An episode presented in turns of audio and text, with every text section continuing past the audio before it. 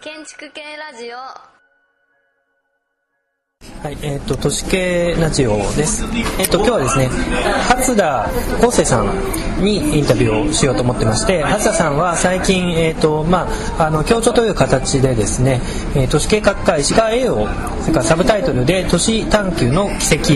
えーという本を鹿島出版会ですよねから、えー出されました。でその本に関して、えーまあ初田さんの方から紹介をしていただきたいと思ってます。でまあここで挙げられている石川栄養さんっていうのは、まあその都市計画の中では非常に重要な人物で、まあ、特に銀座に関して、えーゆかりがあったと、まあ、あのそれからまあ名古屋であったり、えーまあ、石川栄養さんのゆかりの、まあ、新宿であったり、えー歌舞伎町ですよね。それこそあのゆかりのある場所っていうのはいっぱいあると思うんですけどもあの今日はまあ銀座の中で、まあ、盛り場の中の盛り場みたいなところで石川栄養さんに関して、えーまあ、書かれた本について初田さんからお話をいただければと思っています。じゃあ初田さんよろしくお願いします。あの簡単に自己紹介からお願いします、はい。えっ、と、まあ、先ほどもちょっと自己紹介をしましたが、まあ、繰り返しになりますが、あの、初田康生と言います。あの、東大の、えー都市持続再生研究センターという、まあ、グローバル COE のプログラムで、えー特任助教をしています。えーまあ、もともとは、えー文系出身で、えーその後、都市工という、まあ、都市計画を専門とする学科に進んで、で、えー博士からは建築士の、建築の歴史の研究室で、まあ、もうちょっと都市計画史及び、まあ、都市の歴史、都市史全般を、まあ、特に戦後の日本を中心に研究しています。よろしくお願いします。えーとまあ、この本なんですけれども、えー、と教書という形で5人の、えー著者が書かれているということですね。で、えーとまあ、今日はですねこちらに来られてるんですけども、えー中島直人さん、えーそれから、えー、と西成則久さんえーそれから佐野、えー、博之さんで堤隆さんという、まあ、5人の著者で、えー書かれた本ということです。じゃああの今日、えー、と後で中島さんの方にもお話をおかお伺いすると思うんですけどもじゃあ中島さんの方もあのよろしくお願いします。で簡単に。あよろしくお願いします。あの先ほど都市部運動の本の方であの自己紹介しました中島です。よろしくお願いします。はい、ありがとうございます。それでは、えっ、と、えー、初田さんの方から、まあ、大体どういう本であるのかということを、えーお話しいただければと思うんですけども、はい、えっ、と、この本は、まあ、石川栄養という人物の、まあ、簡単に言えば伝記です。で、えっ、と、石川栄養という人物は、その、まあ、都市計画学会で、まあ、最高の学会賞が石川賞っていう名前がついていることからもわかるように、まあ、あの、都市計画学会および、まあ、我が国の都市計画において、まあ、かなりの業績を残した人物として知られています。で、まあ、例えば、その、内務省が、あの、都市計画技師を、えー募集した、えー対象になって募集する、まあ、都市旧都市計画法ができて募集するんですが、まあ、その石川栄養というのは一期生の人物でまさにその旧法の体制の中で、えー、との最初から担った人物ですね。で戦前は、まあ、名古屋の区画整理だとか、えーまあ、中心にいろいろ活動して、まあ、戦前その間に東京に移って、まあ、特に有名なのは戦後の東京の戦災復興計画という、まあえーまあ、大風呂敷とも言われてる計画壮大な計画を立てています。でその後、まあ、早稲田に移って、まあ、都市計画を、えー教えてるという人物なんです。で、まあ、公式的に言うと、まあ、そういうふうに今今言ったような紹介になるかと思うんですけれどもこの本ではもちろんそういった内容もカバーしてはいるんですがあの今までそういったあの都市計画制度の中で捉えられてきた石川栄養という人物が実はもうちょっといろんな多面的なあの要素を持った人物であるということが分かってきましてでそれはまあここに挙げている5人の著者がいるんですが、まあ、それぞれあの今の都市計画にまあ飽き足らないあのもうちょっと都市計画を何とかしたいって考えてる、まあ、若い研究者だと思ってるんですがそういった人たちが例えば都市美運動っていう観点であったり広場というようなオープンスペースっていう観点であったり、まあ、僕で言うと盛り場とか商店街と都市計画の関係みたいなことを研究していたり、まあ、あと国道計画や地方計画に興味味がある人それからまあ街づくりの子供への教育っていうことに関心を持ってる人たちなんですがそういった人たちがその自分のルーツみたいなのを求めて辿っていくとこのいずれも石川栄養という人物にあの辿り着いたという観点から分かるように、まあ、かなりあの今まででは明らかにされてなかった多面的な石川栄養という人物の全体像を描こうとしたあの本になっています。はい。えー、っとですねどうもありがとうございます。まずはですねちょっと僕の方からお聞きしたいのはあの石川栄養という人物が、えー、都市計画史において、えー、どういった位置づけになる人であるかと、えまあ、例えばその建築の人だったり一般の人だったりいろんな人があの聞かれてるかと思うんですけどもあの、まあ、僕もやっぱりわからないわけで、えー、とその都市計画史において、え例えばですね、え後藤新平さんという人がいます、まあえ東京市の、えまあ、初代の市長ですよね。でそれから、まあ、若い頃には台湾に行き韓国に行きそこで都市計画をしてで、まあ、あの関東大関東大震災が起こった後の、えー、東京の、まあ、都市計画を立てたという、まあ、後藤新平さんという人がいますけどもその人はもともとお医者さんで、えー、それから、まあ、その衛星とか公衆,、まあ、公衆衛星に、えーまあ、気を配って都市計画を作っていたという人物が挙げられると思います。でその、まあ、先ほどその石川栄さんが、えーと、ごめんなんとかの第1期生という、えー、都市なんとかでした。内務省の都市計画技師ですね。あごめんなさい。都市計画技師の第1期生として、えーとまあ、任命されたのは確か1920年19年から20年頃。ですね。はい。20年代ですかね。ですよね、はい、で,、はい、でその頃っていうのはまさにその、まあ、後藤新平中心に、えーまあ、旧都市計画法が制定された時期で、えーまあ、都市計画に関して意識が高まってた時期だと思うんですね。でその時に、まあ、そこに任命された、えー、意味、えー、都市計画技師ですか、えーまあ、そういうものが必要とされてたということだと思います。であのその中で石川栄さんっていうのは、まあ、あの例えば他の都市計画家と比較して、えー、どういうポジションを占めてどういった、えー、思考を持った、えー、人であったのか。よければ、まあ、その簡単な位置づけみたいなことに関してお聞きできればと思うんですけれども。えっとですね、石川栄養という人物は、まあ、今名前の挙がった、まあ、後藤新平ですとか、まあ、あと都市計画法旧都市計画法を作った、まあ、池田博とか関はじめっていう人物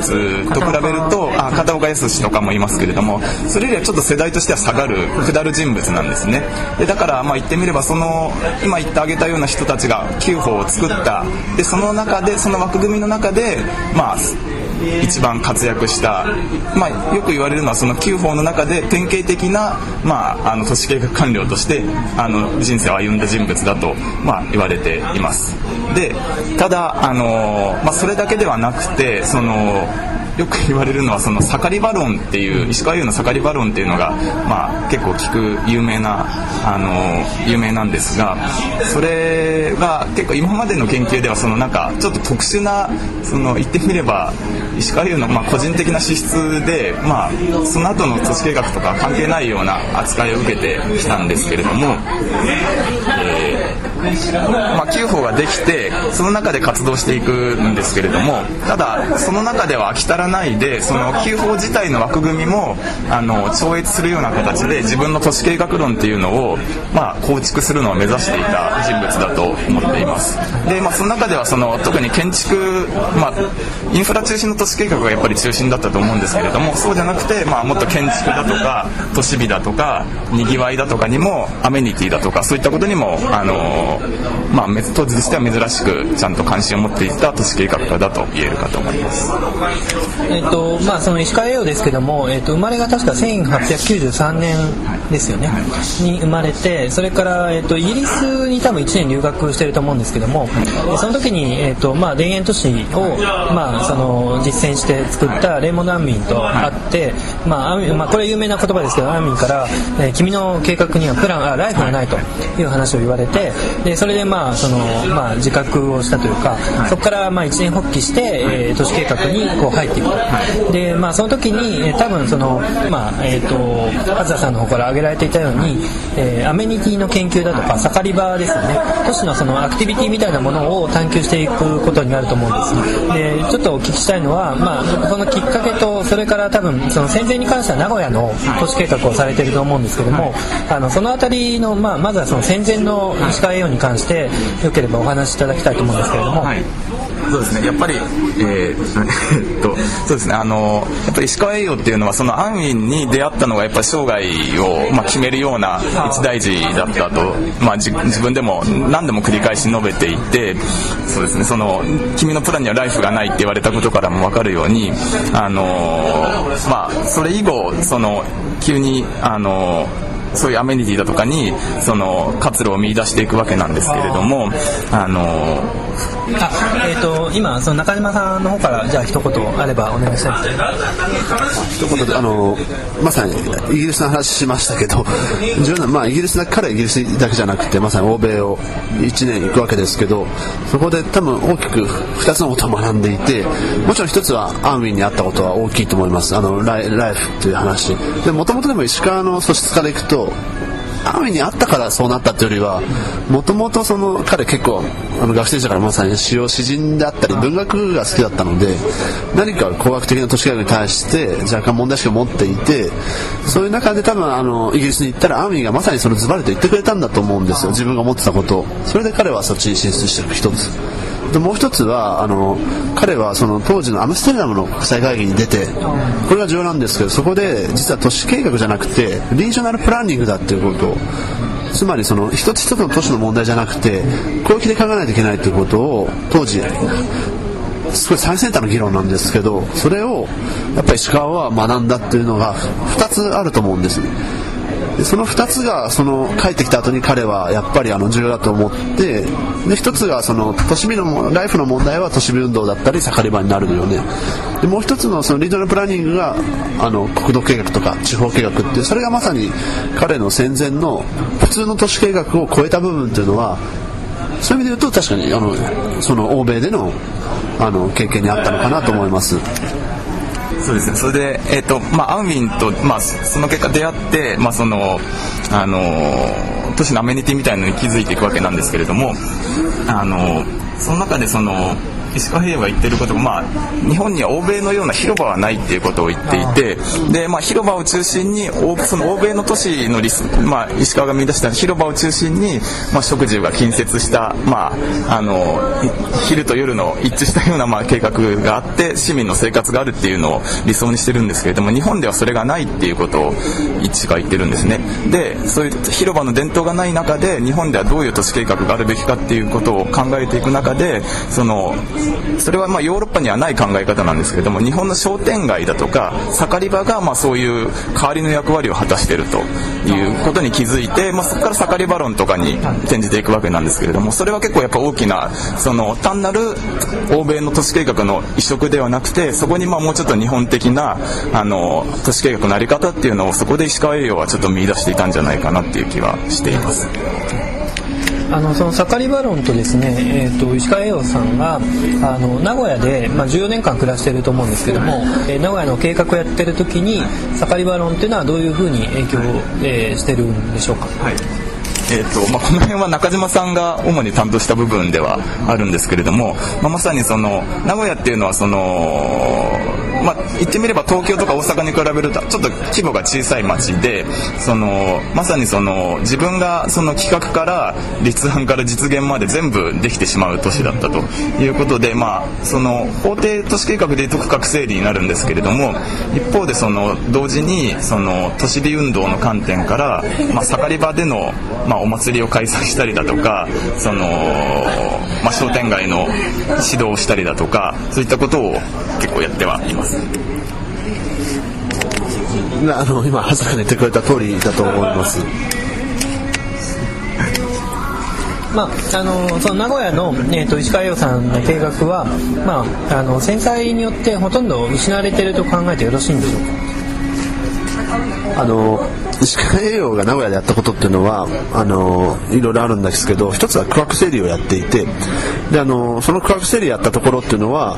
あのつまりその都市が広がっている時にあのその広がる部分を先に区画整理するってことなんですけどそれは今でもあの非常にいい住宅地として残ってます。矢事であったりとかそういう場所。であのもちろん繊細で名古屋やられるのであのもう一回実は覚醒したりとか二重でやったりするんですけどでもその多くの部分は当時の石川栄養がそれは都市計画課の本務としてちゃんとやったところはそれなりに生きてる。で石川栄養が重要なのは確かに盛り場やったりとかいろいろ面白いことやってるけど本部もしっかりやっていてもちろんその都市計画家としてやるべきことをやった後にそれだけじゃ足りないだろうということでさらにいろいろやったってそのパワーがあったんですけどそういう部分じゃないかなと思います。あの これはあの建築系ラジオの、えー、性格上名古屋で聞いてる人多いと思うんですけども、まあ、山山田浩二さんという方いらっしゃるのでそれで、えーとまあ、名古屋の計画において例えば、えー、栄とかそれからあとその、まあ、名古屋の駅前のその 100m 道路とかグリッドの部分とか、えー、石川洋さんはどのようにそこら辺には関わってるんでしょうか？あの石川栄養が本当にものとして残したものっていうのは実は都心部では区画整理だけだと区画整理もまああのまた戦後やり直すので石川栄養の作品がどうか微妙ですけど石川栄養がやったのはあの特に中心部は実はあのねあの大須とかあの広小路に関してはかなり実はソフトなことをやるんですよね。あの広小路祭りであるとか大須祭り実際今でもあったりするんですけどそういうなんかあのつまりその形としてあるいは物としては残らないけど何かその都市を楽しむ方法みたいなものをまずかなり実践したってことがあります。ただまああの細かく言うとあの大須のですねあの大須は2回区画整理戦後もやるんですけど戦前にやった区画整理できたあのちっちゃな広場というかですね大須の入り口にあるあの今トイレがあるのかな？なんかあのちょっとしたあの変な広場だとかやってるしまああの名古屋の駅前の駅前広場北口の駅前広場もあれは戦前のあの石川がいる時代にやったりしてるんですけど、まあ、そういう意味で言うと痕跡が残ってると思いますがまあ、むしろでもそういうものものを作ったというよりはやっぱり名古屋でいろんなあの人を動かしてその本当に今今でいう街づくり的なことをやった経験というか実践がその接しかやらなかったけども戦災復興の時の都市ああいう 100m 道路を作ることに対する市民の理解だとかそういうのにつながったんじゃないかなっていうのが仮説ですけどあります。はい、ありがとうございます。えっ、ー、とですね、それで、まあ、今度はその石川洋の戦後のあたり、それから畑さんが担当されたあたりなどちょっとお聞きしたいんですけども、あのまあ、そもそもどういう人かっていうことをあんま知らない方があって僕もそうなんですけども、あのそれで、えー、多い多いと思うのでお聞きしたいんですね。で、例えばその40年代には1940年代にはあのかなりいろんな著作を連続して出されてると思うんです。で、えっ、ー、と実際にはその石川洋は1955年に亡くなって、割とまあ創生若い頃にですよね、亡くなったんですよね。で、まあ、それまでのその功績というのはすごいと思うんですけども戦後はわずか10年間ですよね。ある意味で。でその、まあ、あの40年代以降の20年ぐらいで、えー、どういうことをした人かっていうのを教えていただきたいと思うんですけども、そうですね。東京1933年に、まあ、東京に移ってきてその後1940年代に入って東京都の義士に移ってくるわけなんですけれども、まあ、最初はあの前任者から引き継いだ、まあ、新宿の駅前の西口の区画整理などをやっているわけなんですが、まあ、その中で、えー、その大きくこの時やっていたのは、まあ、むしろ外地での上海での都市計画に関わっていたりだとかあとは都市計画および国土計画という、まあ、あのその後の当時まだ教科書的なものがない中であのかなりタイプな教科書のようなものを書いているというのが大きな仕事かと思います。でそれから一方で、まあ、終戦間際になってくると、まあ、徐々に東京の復興計画っていうのが、まあ、実現に帯びてくる中でで、えー、まあ、戦前からちょっと、まあ、すでに計画を立てながらあのそれが、まあ、戦後後の東京の戦災復興計画でオーソライズされて、まあ、まさに石川栄養の、まあ、プランとして、えー、実現、えー、を目指していくということになっていきます。えーとまあ、その戦後のじゃあ、えーと、重要な、まあ、功績というかやったことを関して言うと、えー、どうどういうことが挙げられるんでしょうか？あのえっ、ー、とまあ、まさに東京の戦災復興計画が、まあ、一番大きなことなんですけれども、あのー、そうですね。46年に立ててる計画っていうのがあるんですよね、はい、でそれがその、はい、まあ、戦災復興っていうよりも、えー、関東圏全域みたいな計画でした、はいはいはいあのそうですね。首都圏全体の計画と、まあ、あとかつ、まあ、東京都の計画とさらに内部の計画ってかなりもう細かいレベルから広域なレベルまでを、まあ、一貫したあの視点で作ってるわけですね。で、まあ、その中であの、まあ、今に残ってる事柄っていうとその東京の戦災復興計画っていうのは今までの研究でいうと、まあ、区画整理だけに着目する本当に10%ちょっとぐらいしか実現しなかったと、まあ、ほとんど実現しなかった計画だと言われてきたんですけれども、まあ、この本の中で言いたかったことはもうちょっとその商店街だとか盛り場だとか建築っていうようなちっちゃいレベルあと広場とかっていうのもあるんですけどもそういうのに着目すると実は決して少なくない数が実現していてで、まあ、それが、まあ、今に至るまで残されてるしその影響を与えてるっていうことが、まあ、ちょっと言いたかったことの一つではあります。ありがとうございます。あと、えー、まあ、その最後に例えばその都市計画課石川栄養と、え、いう、まあ、この本が、えーまあ、この今、えー、出るという意義に関してよければあの橋田さんなりのコメントを、まあ、それから中島さんからもいただければと思うんですけどつまりそれこそこう、まあ、30代の方々がこう集まって、えー、書かれた本が出るとどうしてその石川栄養さんに注目が集まって、えー、こういう本が出たんでしょうか？その、まあ、これはちょっとさっきも言ったことと関係するんですけれどもやっぱりその1980年代から90年代前半にかけて、まあ、石田頼房先生ですとかあと渡辺俊一先生ですとか、まあ、あと越田明先生っていった方々によって、まあ、都市計画の制度史というのは、まあ、主なところがもうほとんどやられてしまった感じがあって、まあ、しばらくその後都市計画史研究っていうのは、まあ、やることがないようなぐらい、まあ、やることはあってもかなり枝の部分なようなイメージがあったと思うんですね。なんですけれども、まあ、最近今言ったように、まあ、30代ぐらいの若手の間で研究が再び盛んになっていてなんで、えー、そういうふうに石川で共通してあの題材が得られるかっていうとその、まあ、かなり今の僕我々が抱いているような問いと似たようなものを考えていてそれはやっぱり、まあ、既存のインフラ中心の都市計画とは違う、まあ、もうちょっと街づくり的な文脈だとかその都市のにぎわい、まあ、中心市街地活性化みたいな話もしてますし、まあ、田園都市っていう観点でいうと、まあ、もうちょっとコンパクトな街を目指してたっていうのもありますし、まあ、あと住民参加みたいな話もしているとそういった中で、えー、その多分石川栄養の思想っていうのはそのその直後の高度成長期には、まあ、ほぼ生かされることはなかったと思うんでその時点で一旦途絶えてしまってはいるんですけれども逆に今となってはその途絶えてしまったというかそのその後受け継がれなかった計画の中に、まあ、もうちょっと、まあ、人口が減少する中で、まあ、パラダイ都市計画のパラダイムが変わっていく中で、まあ、もうちょっと参考になるんじゃないかっていうのがあの基本的な問題意識として。あったことです。はい、えー、っと、えー、もう実は終電間際なんですけれども、あの中島さんからまあ最後一言何か石川栄養、えー、に関して本が出るっていう今出るっていう意義に関してよければ。あのそうですねあの副題が都市探求の奇跡って書いてあるように都市計画を探求したというよりはまさに都市そのものをあの探求した人だっていうのが重要だと思ってますこれはあの昔私「テンプラスワンって雑誌の何号40何号かにちょっと中心市街地活性化のアバニズムということで書かせていただいたんですけどやっぱり今石川洋がなぜあのこんなに共感を呼ぶかというとやっぱり今逆に都市とかっていうものに対するあの建築家の興味が高いとしても一般の人の都市に対する欲望がすごい減ってるような気がします。あの要するに私が思ってたのは高密で人が